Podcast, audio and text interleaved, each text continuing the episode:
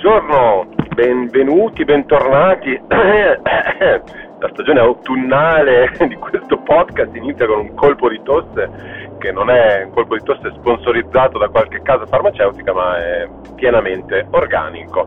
Eh, molti mi hanno chiesto, ma Gianluca, ma il tuo podcast, ma che, che, che, che, fine ha fatto? Non hai più voglia? Hai capito che il podcast non è il futuro come tutti dicono? Eh, no ragazzi, tranquilli, è che siccome facevo il podcast soprattutto in auto e di recente ho viaggiato soprattutto in treno, e insomma quando viaggio in treno eh, poi scrivo, eh, quando viaggio in auto parlo. E quindi niente, ho scritto, quindi per quelli proprio, proprio, proprio che non ne possono più di aspettare, eh, potete leggere un sacco di post, sacco, tre, due, boh, su, su minimarketing.it eh, e in giro, da lì in giro un pochino per, per la rete ed altri magazine online.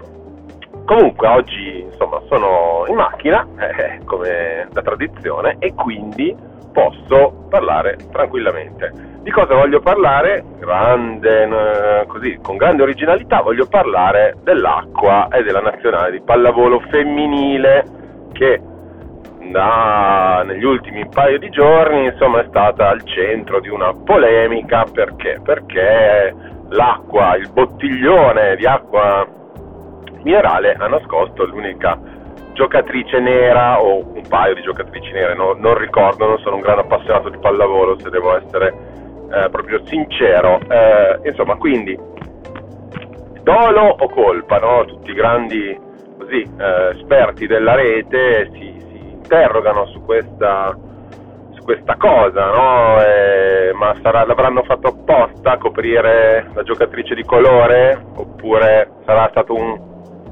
un caso sfortunato, eh, sarà stato un caso fortuito, una manina, come va di modo a dire?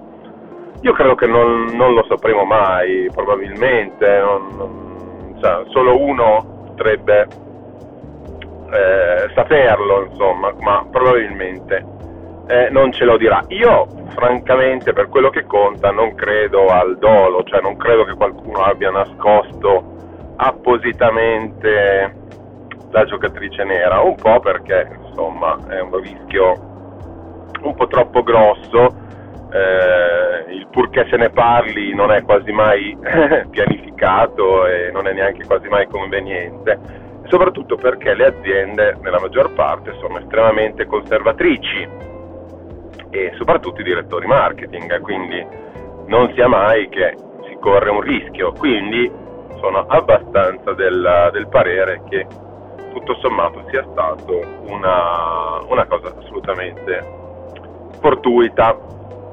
Certo, sì, era, l'ho guardata, nessuno ha mai guardato così tanto una pagina di giornale come quando è fotografata sui social network. E l'ho guardata, è una pagina orrenda, cioè fatta due, o è fatta in due minuti o è fintamente fatta in due minuti o è stata preparata un mese fa in due minuti, insomma. In, in, non sono un esperto di annunci stampa, come si chiamano, ma diciamo che a occhio la qualità è quella di un quotidiano locale, un annuncio fatto da un concessionario, eh, da un gommista più che da un concessionario. Insomma. Quindi, boh, è brutto, ok, fatto apposta, mm, forse, forse no, io però mi stavo interrogando su un'altra cosa, ma a che servono questi annunci stampa fatti dopo che qualcuno ha vinto o ha perso in finale e tu eri lo sponsor? Ma davvero servono a qualcosa? O si fanno così per tradizione, per un, come fosse un rito?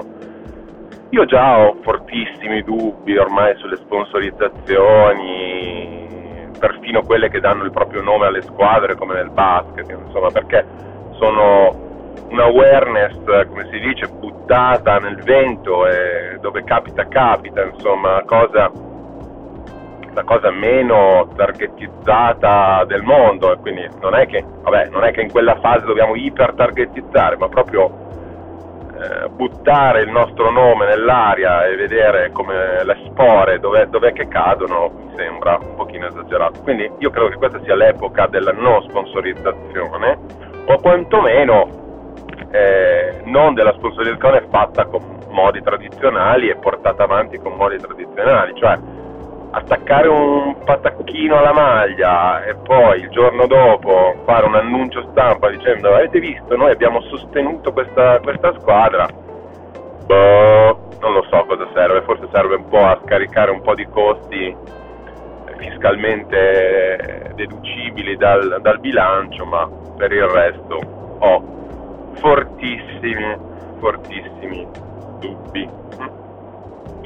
Quindi cosa rimarrà di anni, no, di questo annuncio? Uh, stiamo parlando di acqua, stiamo parlando di acqua eh, e l'acqua è per sua natura un, una commodity, le, le aziende che imbottigliano acqua spendono ovviamente l'80% del proprio costo bottiglia in marketing.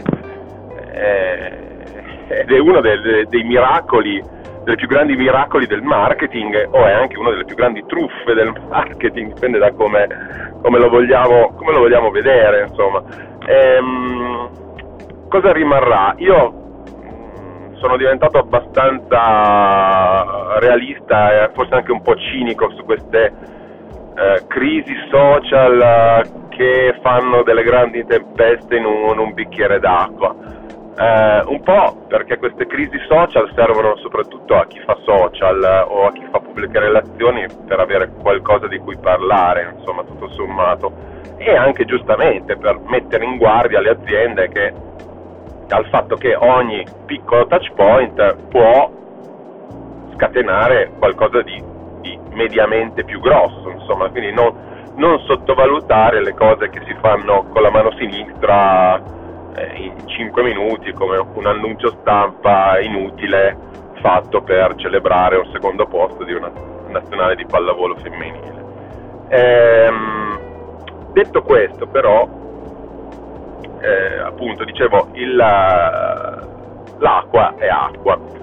Cosa rimarrà secondo me? Niente. L'acqua è un mercato, le, le bottiglie è è un mercato che si basa sì sulla differenziazione, sul fatto che l'acqua si cerca di darle un senso funzionale più, proprio per darle un senso, l'acqua che fa fare la pipì, l'acqua che fa bene i bambini, l'acqua che è gasata non artificialmente, come che ci fosse differenza tra quella tra l'anidride carbonica naturale e quella artificiale. Insomma, ci si arrampica un pochino, un bel po' sugli specchi, però poi alla fine è anche un mercato dove, ahimè, ahimè dico per i produttori di acqua, ci si gioca molto spesso l'inserimento accidenti nel carrello per uh, pochi, pochi centesimi, insomma, quindi io basta che la mia acqua competitor faccia uno sconto del 20% e già le 6 bottiglie vanno, vanno al, mio, al, mio, competitor. Eh, io credo che questa sia davvero una, nel vero senso della parola, una una tempesta in una bottiglia d'acqua, no? il 99,99% dei consumatori non ne sentirà nemmeno parlare. Se andiamo a misurare le vendite vedremo che non, nessuna, non ci sarà nessuna differenza o che comunque le differenze potrebbero essere più dovute all'andamento atmosferico, quindi se fa caldo se ne vende di più, che alle, alle nazionali di pallavolo. C'è anche da dire che mi è venuta un'idea così. Eh, se quest'acqua avesse voluto prendere posizione, come si dice, cioè nel momento in cui tutti i brand dicono, cioè tutti gli guru dicono che bisogna prendere posizione, qualunque brand deve prendere posizione, io non sono d'accordo su questo, allora eh, dobbiamo accettare che qualche brand prenda anche delle posizioni un po' così, forse non accettabili. E che guadagni anche da queste posizioni, perché chi lo dice che acqua, non mi ricordo mai come si chiama, non voglio dirlo, eh, non ci guadagni di questa, questa cosa, con diciamo, lo spirito e, così, quello che aleggia in Italia in questo momento, con questo interrogativo vi lascio al prossimo chissà quando podcast. Comunque se volete mettermi delle stelline, ovviamente mi incoraggiate ad andare più in macchina e quindi a, a registrarne di più. Ciao ciao, a presto!